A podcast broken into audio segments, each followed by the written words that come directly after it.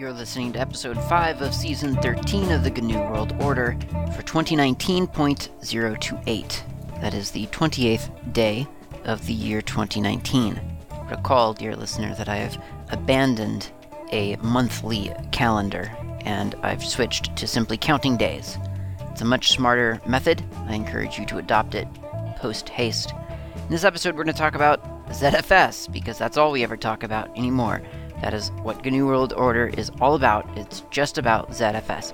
And also, we'll be talking about Slackware packages because that is what we're actually doing, and and that's been a thing. We've been talking about Slackware packages for the past year now, and uh, admittedly, I got off track, but this year I've been doing pretty good. I've been trying to cover a, a package or two here and there, and I think it's a good thing for us all to to look into our systems and see what is actually installed.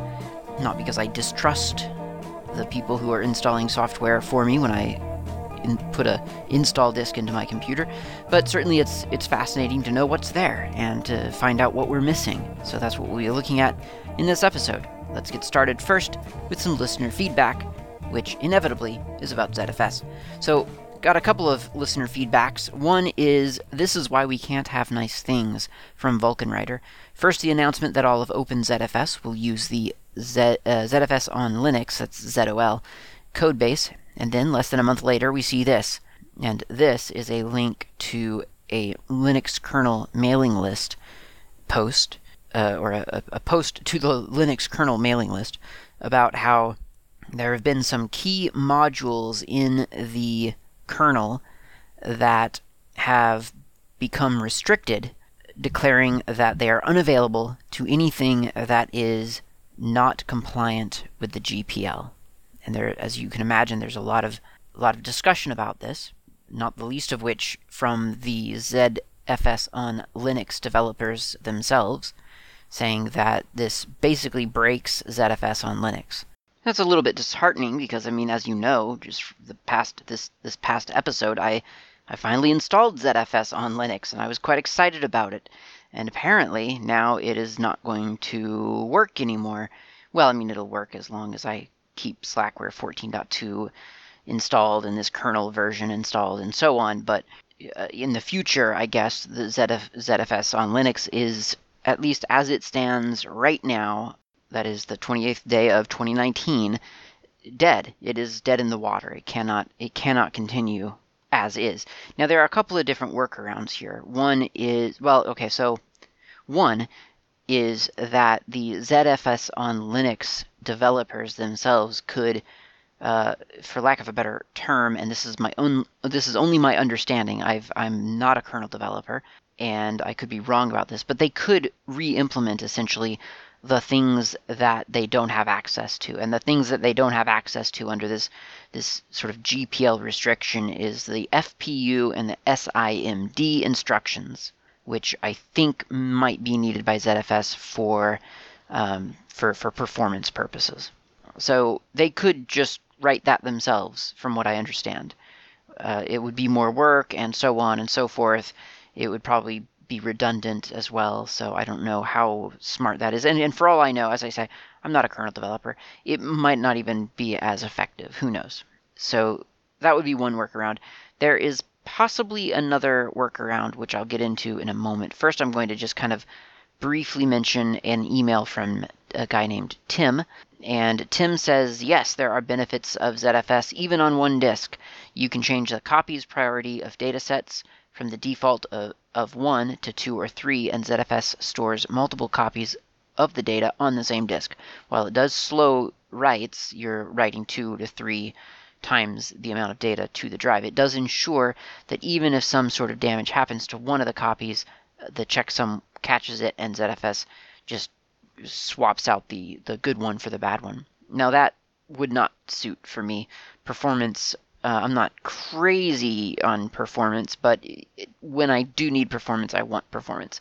So taking a hit for for that probably I would probably think twice about that. But he also says it has the ability to automatically compress blocks of data going to the disk, so it saves a lot of drive space, especially for my mail and logs, which I no longer bother having log rotate like tools compress because ZFS does it for me. Snapshots are free, eh, basically free and blindingly fast. Um, done similar to how Git makes a branch, just writing a little metadata about the point in time. You don't have to wait for FSCK or journal replays if the system abruptly loses power. That's kind of cool. Can match the block size to the dataset, so the dataset backing my Postgres SQL database can have the same record, si- re- record size. PG uses 8 uh, K blocks, so having the file system also use 8 K blocks saves a lot of read and write effort. No longer have to worry about partitions being sized too large or small because you can just resize them offline, or, or rather, you can resize them online. You, you don't have to wait to resize them till they're offline. Uh, can send or receive snapshots of datasets faster than with rsync. Some deduplication cloned dataset features uh, that are nice if you have jails or containers or VM disk images where you have one base template image and then a bunch of um, sort of snapshots on top of that or whatever. And so he says, I use ZFS on all my FreeBSD machines, haven't explored using it on Linux yet, and find it totally worth it even on my laptops with only one drive. And now my FreeBSD machines outnumber Linux based machines. It's rough when I have to go back to non ZFS systems. So, yeah, I mean, that's it's definitely cool when you find something where, where, where you miss it when you don't have it. That's definitely, that makes an impact. And I can identify with that, definitely. Um, but uh, as I said, it looks like maybe ZFS on Linux isn't going to work out so great after all. Now, let's get back to that point because it's it's an important one. It's something that we should we should address. A lot of people are quite upset about this because uh, it does seem rather arbitrary for the kernel maintainers, uh, or really kernel maintainer. The person who has commented on this is Greg Kroah Hartman, and and so people are kind of looking to him as the person who has decided, well, if you're not going to play nice with the GPL, then the GPL, then, then the kernel isn't going to play nice with you. And now I'm not, again, I'm not a kernel maintainer. I'm not a kernel developer. I haven't contributed code to the kernel ever at all. And, and so it's difficult to kind of put myself in the shoes of the people writing this code. And it is very easy to see licensing in general as something that that's primarily theoretical is something that exists in the books and not really something that affects real life until someone wants to spoil everyone's fun at which point they they pull out this big wet blanket called the GPL or whatever license you have a problem with and and and casts a gray pallor over everyone and makes everyone go home sad it's that's kind of how it feels half the time because that's that's when we talk about licensing, right?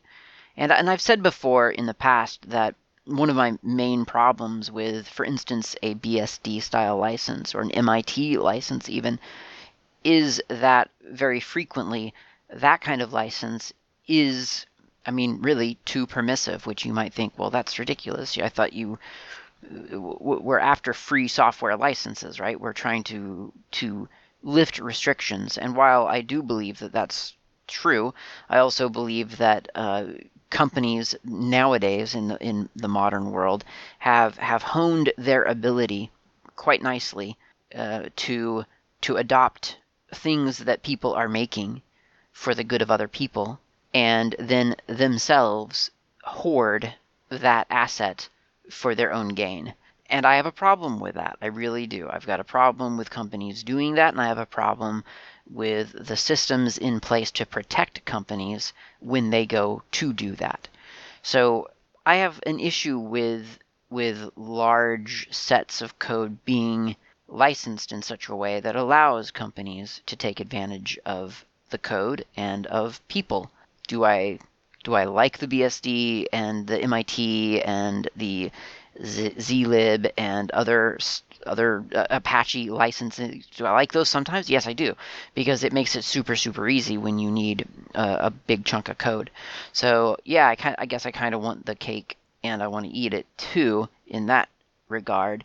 But generally, I think that major coding projects benefit from licenses that protect the people who are sinking a lot of time and effort into creating them, protecting those people from from basically corporate, you know, soft corporate takeovers, which we've we've seen happen before. We've seen projects get quote unquote adopted by a company and then sort of taken over by a company because the company just has so much resource or influence that they're able to to backseat drive.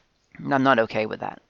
And, I'm definitely not okay with the fact that there are lots of systems in place in in major sort of economic countries that protect the companies that do that. And and and really the the legislation tends to favor the company rather than the person being taken advantage of. And a lot of times the the the impression this the the general impression given is that the company is right and that this one person who's making a big stink about their stupid little code project having been sucked up by this one big company is just being just being obstinate and and needs to to stay in their place and go away so that the company can do whatever it wants because companies as we all know are perfect. They make jobs right? They they create wealth. So how could they possibly do anything wrong ever and that's kind of where licensing sits in a lot of our minds it's it's this troublesome kind of ugly part of of social reality that that we really don't want to get in our way when we sit down at our computer inside of the four walls of our own house which I completely, completely am on board with. I, I feel much the same way. I think the problem here is that the kernel developers and the ZFS people are are actually they are duty bound both to themselves and to past contributors and to the people that use their software not not not you and me necessarily but but people who are developing on top of their software to actually manage this license stuff. And it turns out that the GPL and the CDDL are not compatible. And as much as it might be really, really nice for people to just kind of turn a blind eye and say, well, we'll just leave these flags off of this code because what we don't know can't hurt us. It's not going to be a problem. We'll just we'll just let the ZFS thing continue without any kind of acknowledgement of the fact that this that there's a that there's a legal issue underneath it all. And I think that the, the, the, the impulse, I think, for a lot of us is that, come on, nobody's going to break into your company and say, oh my gosh, you're using this code on top of that code, and now we can sue you, and you're to you're to be ruined.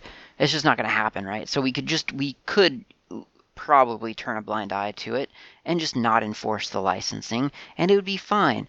But we live in a world where that doesn't that's we just don't have the luxury to do that. There are these legal systems in place. Computers are a very hot topic.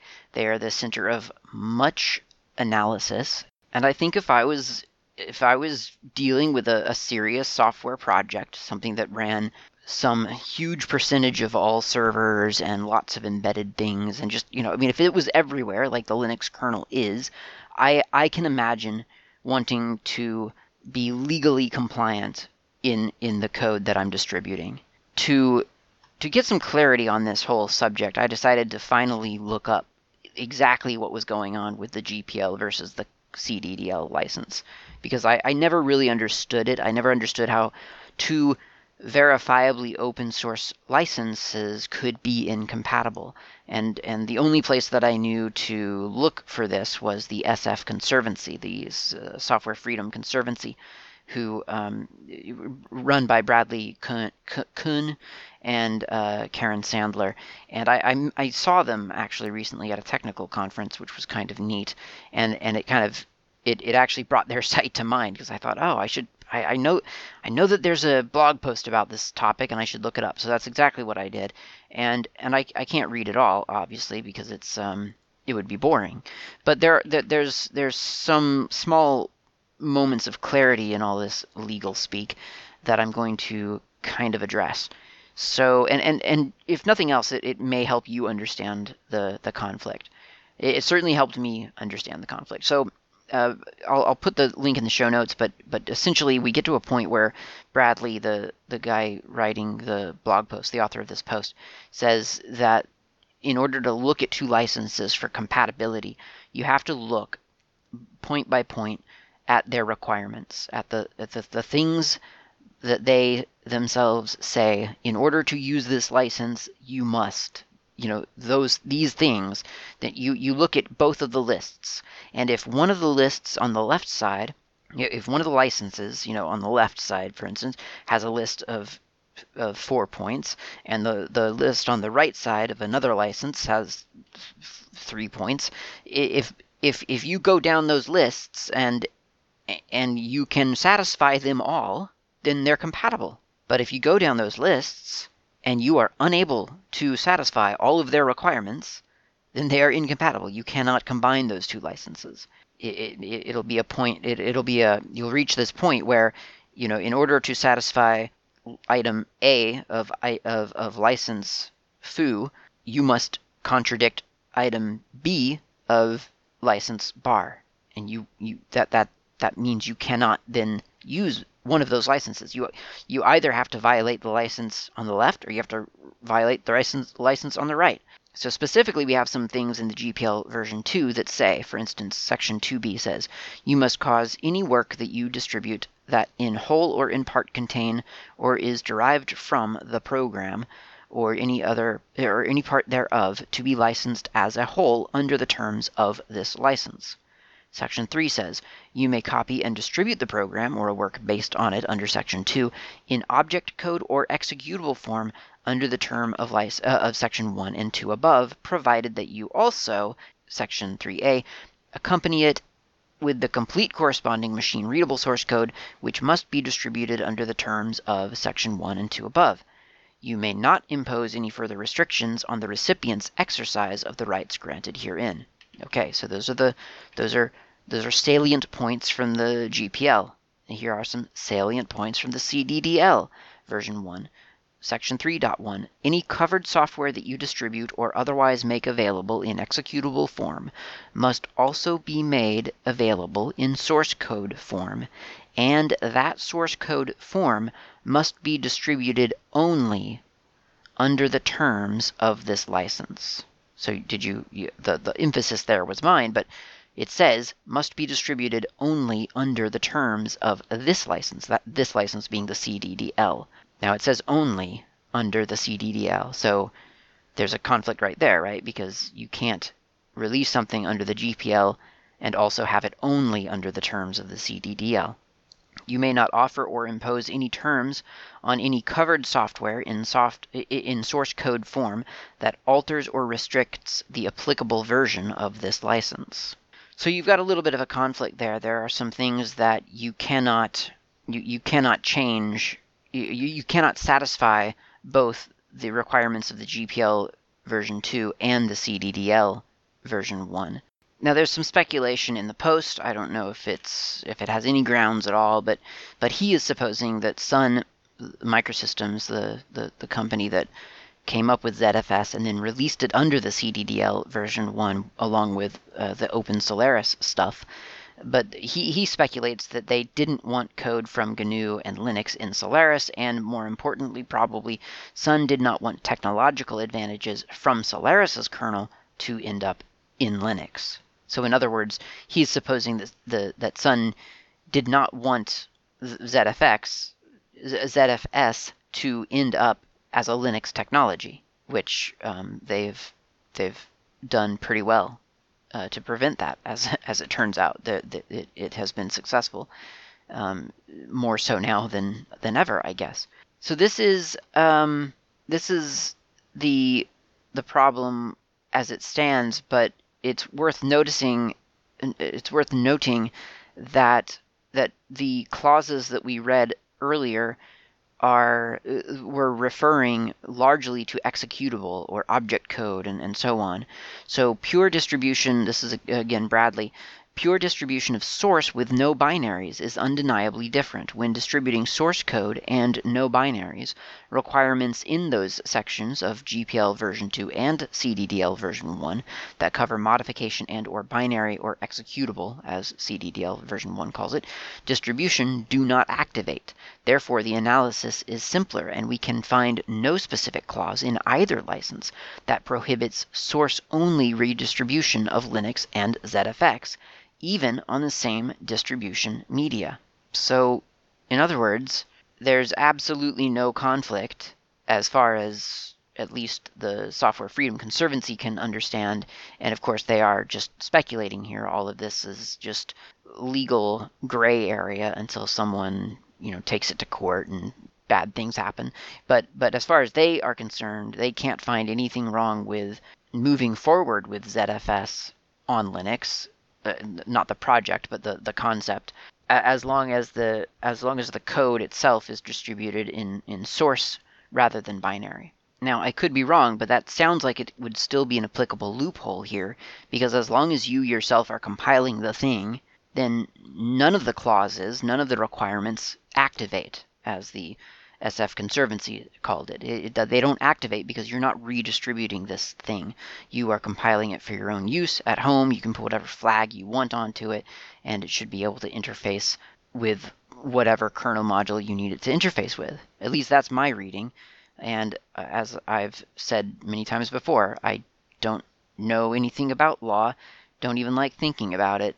So I don't know. So I don't know where we are now. I guess we're at a point where we can say the the licensing thing is is a is is a bother. It, it would be nicer if it if it went away.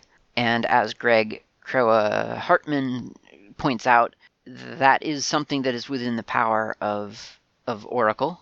They could definitely release this code under something other than CDDL. And and and saying that the kernel development should just learn but should just turn a a legal blind eye and just kind of let it continue. I don't know. I think that's. I still think that that's a dangerous. And you can you can debate this point with me. I'm happy to hear an opposing an opposing uh, idea here, but I feel like that's a dangerous thing to ask a major project to do. To just say, well, you know what, just just just let it happen privately. We, nobody's going to talk about it. It'll just happen and we don't have to acknowledge that it's happening.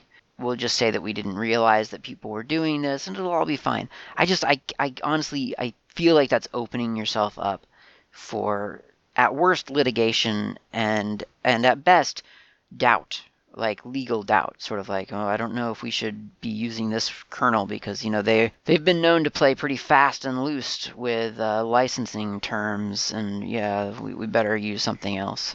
I just I can't see anyone, any other kernel or any other serious software project acting that way, and I, I don't I don't I wouldn't expect the Linux kernel to to act that way either. Really, I mean I would love it if it was possible, but I just I don't see how that would be realistically in this kind of in, in this in this world where litigation is so prevalent and computing is under such a spotlight. I just I don't see why they would just pretend that they didn't know that these modules are being used contrary to not just one, but two licenses. One of which belongs to Oracle, which is famously antagonistic towards a lot of what Linux does. Okay, that really took it out of me, so I'm going to go get a cup of coffee. You should do the same. We'll talk about software, something a lot more fun than talking about software licenses, I promise.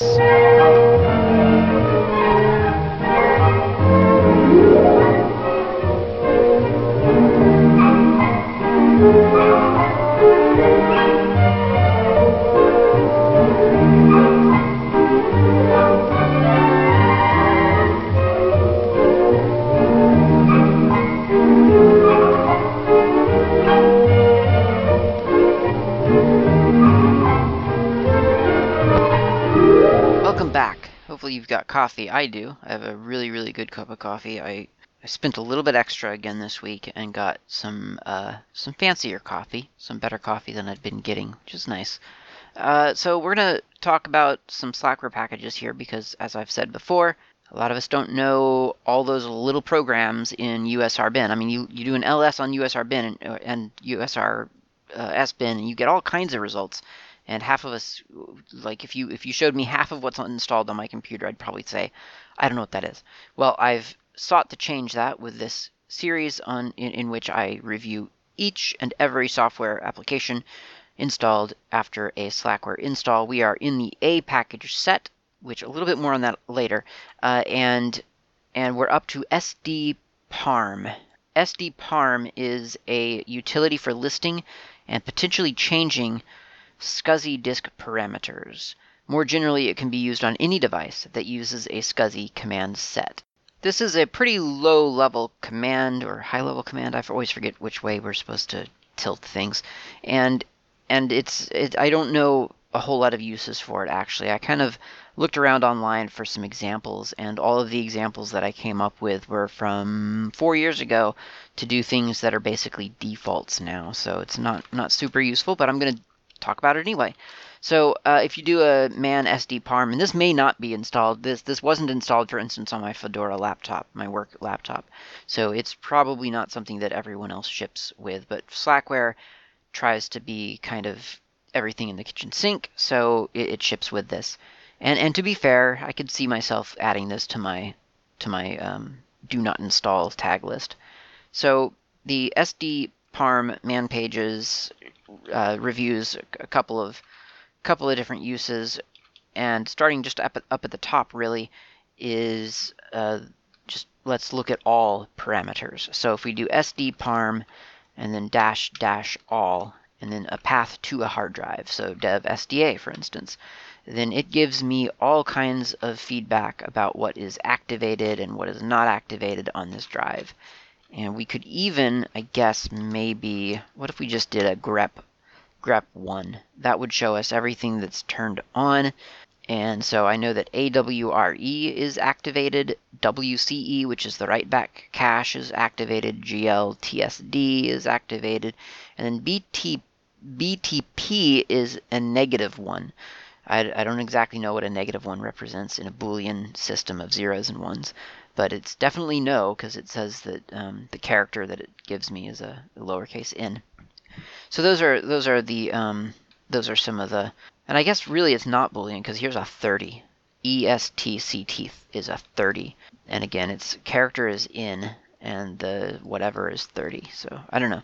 Interesting. So if we do um, we can also do we can we can get specific attributes. So if for instance you know that you want to probe something to see if let's just go with write back cache because that's the one that i know vaguely know so we'll just do a sdparm dash dash get and then equals, and then the abbreviation for that attribute that I want to get the, the value for.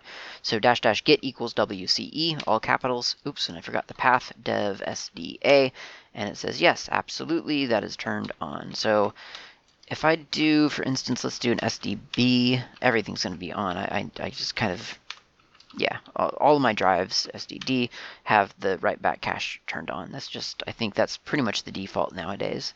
Um, but there you go. That's that's getting attributes of a drive. I'm trying to think if there was any other cool trick trick in the the man page. I don't think so.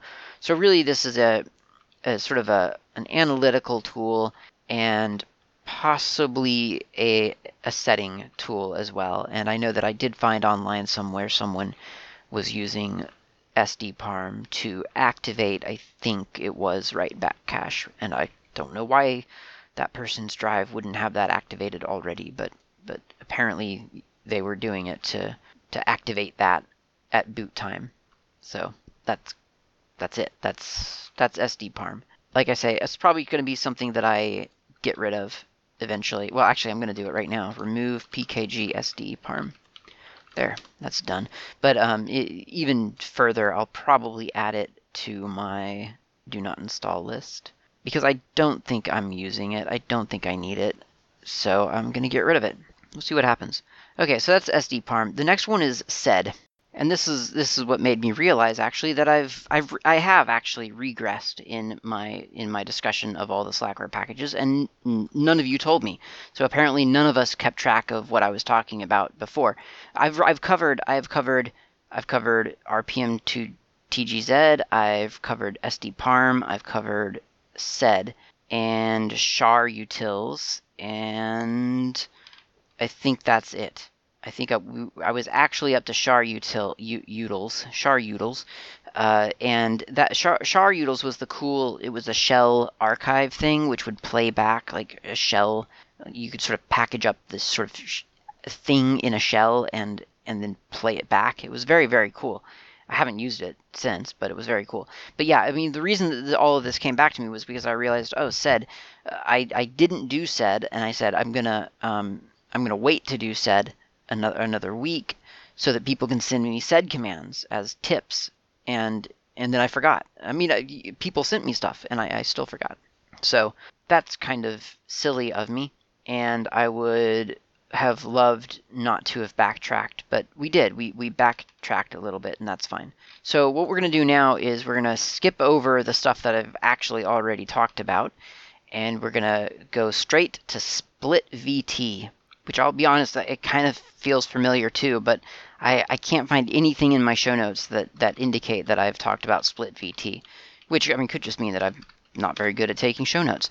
So split VT is a command to split your terminal in half, much like GNU Screen or I think Tmux or just whatever terminal emulator you use. And I feel like more often than not, people are just going to use their terminal emulators to split their their their the, the window of their terminals in half. But it is kind of nice to know that there's a, a, program called Split VT that will do it in a pinch if you need it. If you're in some weird terminal that doesn't have uh, a whole lot of features, then maybe this is something that you would want to use. Now it is a very it's a it's a basic split. So for instance, if you if you do if you enter split VT, which is split VT, then it splits it in horizontal half and you can use Control W to switch between the upper and the lower pane, and they both work independent of one another. So that's that's nice. It's a good little feature there that seems to to work. But if you, for instance, if I have my my terminal size uh, a certain a certain window size, and then I oops, and then I increase it, then the the sort of the the alignment gets thrown off until you do a clear on either screen. It's not the worst thing in the world, but it's just it does feel a little bit like oh okay this is this is an old style split. This isn't this isn't really you know this is it took a, a photo of, of the world as it exists right now and then and it split it based on that. Um, but it, has got a couple of different modes, so you can control W to go between the upper and the lower parts, but you can also do a control O to issue some kind of some kind of separate command. And there are a couple of different commands that you can issue to split VT in its command mode. One being, uh, for instance, shrinking the current uh, half of your window or expanding it. You can use um, the uh, C to uh, select a block of text, P to paste selected text somewhere, so you can kind of copy and paste between the two.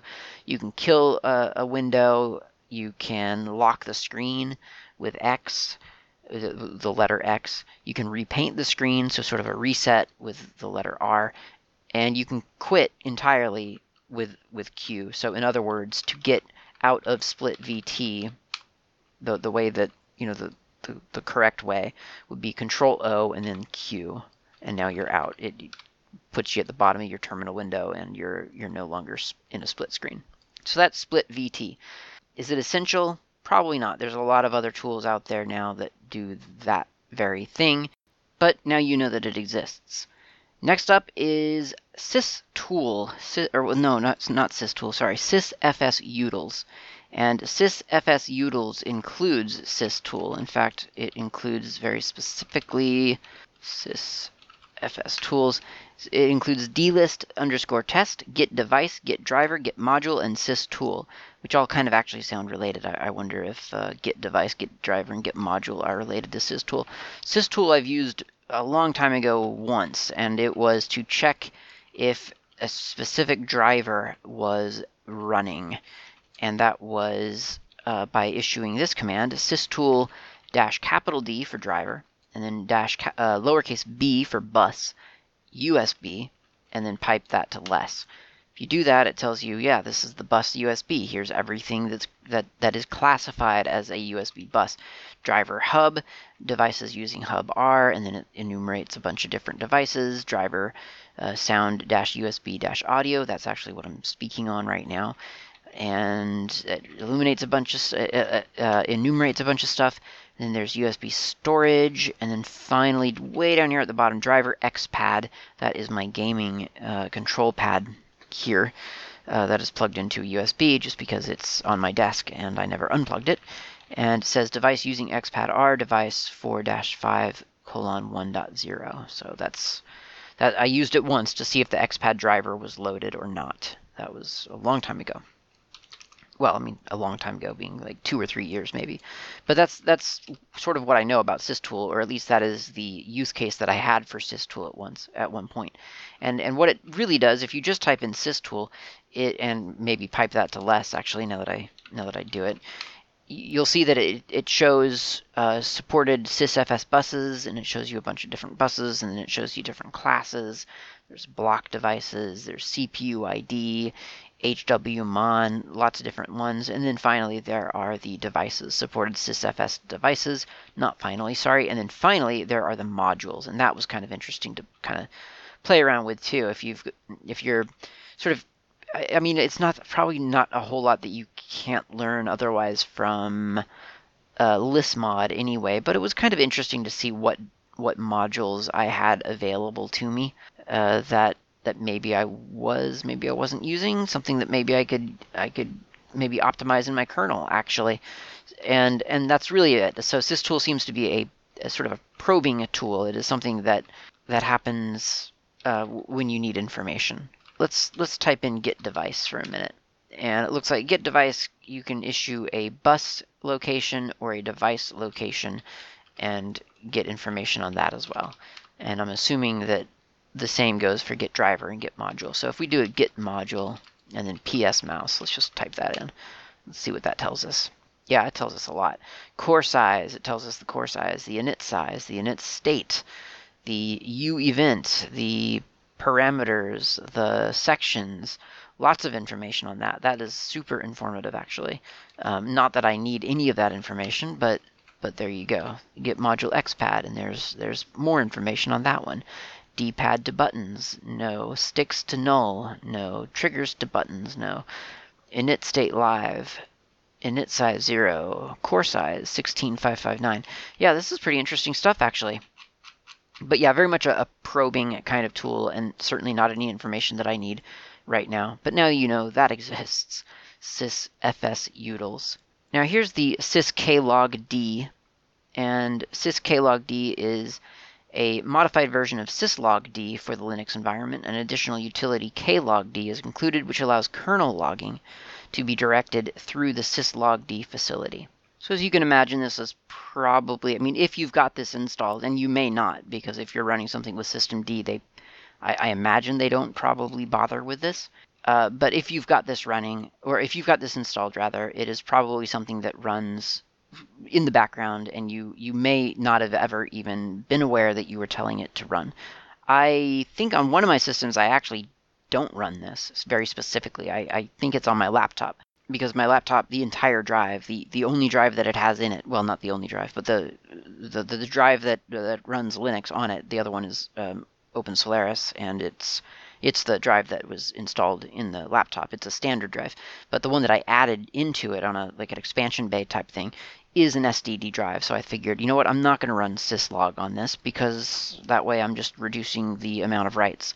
So syslog is is quite simply the thing that logs events related to your system on Linux.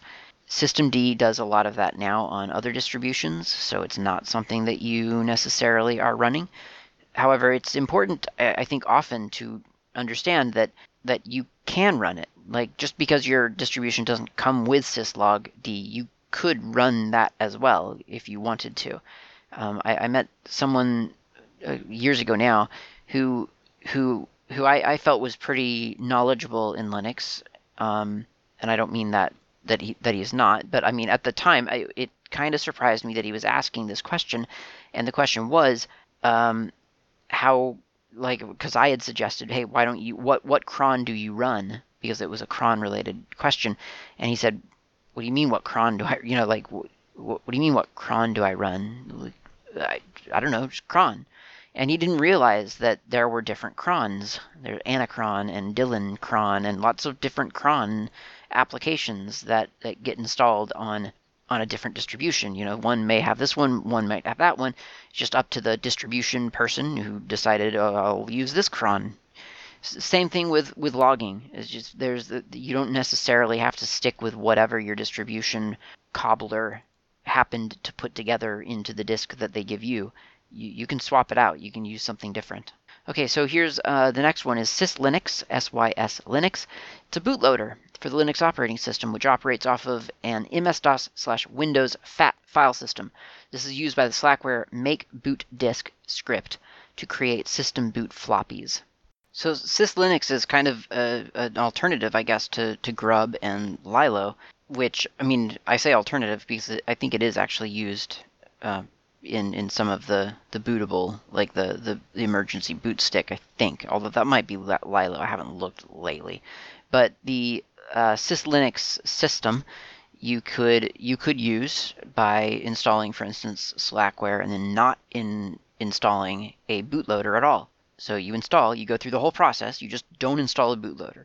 And then when you're done you switch over to your to your system to the, the, the thing that you've just installed. You enter your your local Slackware install, and you do a chroot and stuff like that. So you, you make this your active environment, and then you can create an extlinux directory in in your slash boot folder, and then issue a command extlinux dash dash install slash boot slash extlinux, and then you cat from the user share syslinux gpt mbr.bin into slash dev slash sda. So you're you're taking this little executable thing and putting it at the very front of your hard drive. And then if you want a menu, then you can copy the sample menu over to your boot extlinux directory and then type in a, a little menu for yourself which um, which is, is going to be pretty similar in in really form and function to Lilo things like uh, label you know Linux menu label Slackware kernel slash boot slash vmlinuz dash huge dash whatever version it is, and then append root equals slash dev slash sda1 ro, and that's it. You're good to go. Now you can reboot, and instead of booting into Lilo or Grub, you boot into a syslinux, or you, you, your, your bootloader is syslinux. I don't know how easy that is to up, update and kind of maintain. I know that Lilo for me is pretty simple. You change the, the the menu or whatever, and then you run Lilo, and, and then you're done. Uh, Grub, I've had an interesting relationship with. Uh, SysLinux, I just I've never actually had to maintain it, so I, I don't know what goes into maintaining that and making sure that it knows where to find stuff. But that's that's SysLinux. There's a couple of different packages in the SysLinux, or a couple of different software applications in the SysLinux uh, package as installed by Slackware, but it is an active and uh, usable thing. It's something that you could actually use, which is weird for me to be saying that, but I guess in, in comparison to the other ones that I've I've talked about on this episode so far, um, and and even this one barely. But here's something that that I actually use on a daily basis, and I, I honestly didn't even realize this is what I was using. So there are a couple of packages, three packages it looks like, of sysvinit uh, related applications, and I I knew that SysV sysvinit was a thing that Slackware had compatibility with, and I never really thought of Slackware as, as actually using sysvinit. And and most people say, well, Slackware uses its own init style. It's sort of a BSD style, blah blah blah. So actually, it is sysvinit. Like if you look at, you know, if you were to if you were to probe your system enough to figure out what that first process is, it would be init. And then if you look at where init comes from on your system, you would realize that it comes from sysvinit. So Slackware is using the init process from sysvinit, the sysvinit project, which again, that's not what normally people say Slackware uses. Most people say, well, Slackware doesn't use sysvinit; it uses its own style of init, and and it does use its own style of init, but but that doesn't change the fact that technically speaking, it's sysvinit. And I didn't realize that. I really didn't. I never, never sort of really realized that it was sysvinit, but it is. It is exactly that package. And so I've talked about init systems before uh, during season 10. I did a, I feel, what was a pretty darn good episode about changing your init system, and I used um, a system called Ninit, N-I-N-I-T. It's a deprecated, dead project now, so it's probably not something that you would want to use today, but it's worth looking at, or or other init systems are worth looking at, because it is it's it's a lot of fun to kind of figure out how exactly your computer gets from not being on to being a computer. That's really quite fascinating study. Now I wouldn't swap out my init system on my main machine. I wouldn't do it on something that I cared about necessarily, but it's it's well worth trying at least in a VM uh, or or on a spare computer. But swap it out for something. Swap it out for Ninit or Minit or OpenRC. I think there's one called Minit. Um, uh, OpenRC or, or some some other init system because it is it's a fascinating process to go through to figure out okay so i know that init is going to launch and then it's going to want to find some things to launch so I need to have these scripts in place and and what are these scripts capable of? Are they capable of restarting if they fail or do they just fail silently or, or what happens when they fail? You know, it's, it's this whole process that you kind of get to discover as you as you rebuild the init system of your computer. It, it's worth it's worth trying for sure. Uh, and Slackware, of course, uses sysvinit in a, in ways that other people don't necessarily use it. And uh, my process is generally I look in slash etc slash rc.d for the scripts there, and there are rc dot various scripts, rc.alsa, rc. Dot, um, sshd probably. I don't actually see that. There it is. SSD, rc.syslog, that's not executable, and um, rc.udev, all these little startup scripts. And I, I look at them and decide if I want them to actually start up. And if I want them to start every single time, I do a chmod uh, as root. I do a chmod plus x slash etc slash x slash etc slash rc dot d slash rc dot and then whatever it is that I want to activate, like maybe cups. I don't know. So I, I might do that. Now, if it's something that I don't want to start all the time, but for whatever reason I need it right now, then I'll do an sh and then slash etc slash rc dot d rc dot whatever, for instance, let's say cups. Maybe I, I, need to print something all of a sudden and I realize, well, I don't normally start cups because I never print, but today I need to print. So I'll, I'll, I'll do an sh to, to launch that script without actually marketing, marking it executable. So I'm running it directly, just allowing the shell to, to, to process it.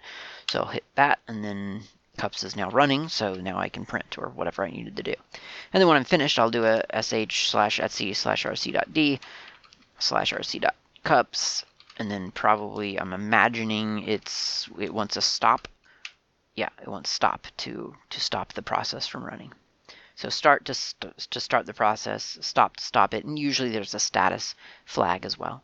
That's kind of how I manage my my init stuff on Slackware. That's pretty typical, I think and and I guess I mean there is there's there are other things that you could do. There are other ways. Sysvinit certainly has has some notations. I think rc.k or rc.s something like that. So you could you could do that. And there is in the rc.d directory there is an init.d uh, directory where you can put I guess um, functions sysvinit functions.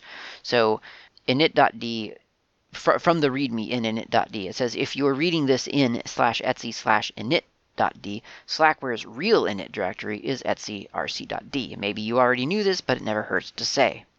This script was taken from Fedora and is presumably licensed under the GPL, while I don't see Slackware init scripts making much use of it, but use it if you wish.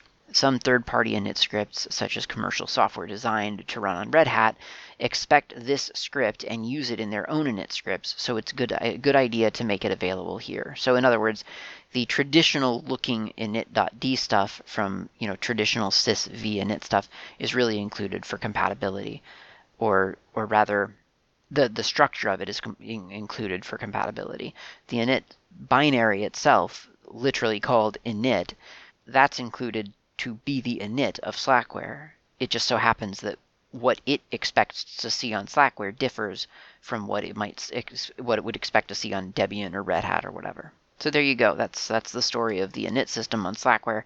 Maybe I should revisit the whole swapping out the init thing sometime. Maybe I should try OpenRC. I've never actually tried it, so maybe I should try setting that up and and going over that somewhere because I like I say I think it's it's one of the most elucidating things that you can do on your computer. It's just it really breaks it wide open once you understand how that how it gets from nothing to being an amazing computer. That's really, really informative and helps you understand kind of the low levels of your system.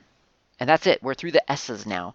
So the next next time we talk about Slackware packaging, we will start with tar. That's a good one. The tar command. So thanks for listening. I will talk to you next time.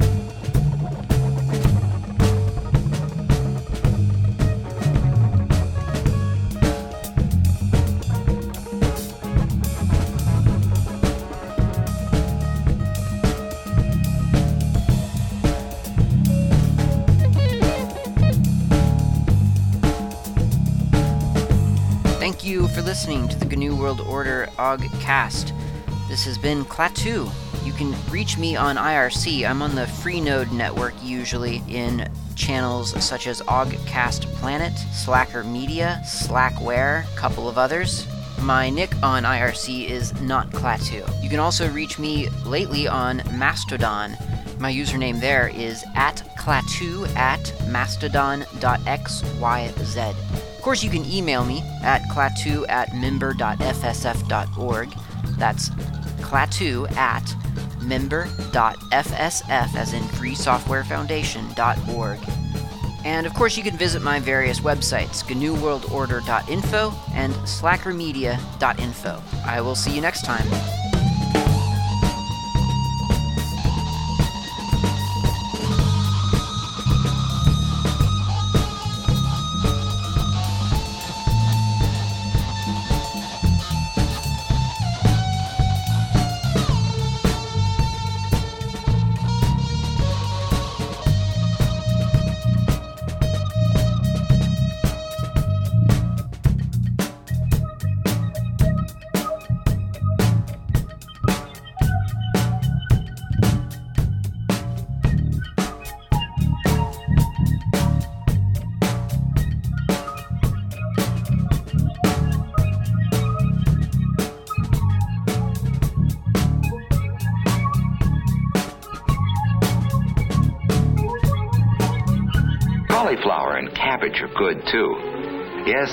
Hundreds of wonderful vegetables.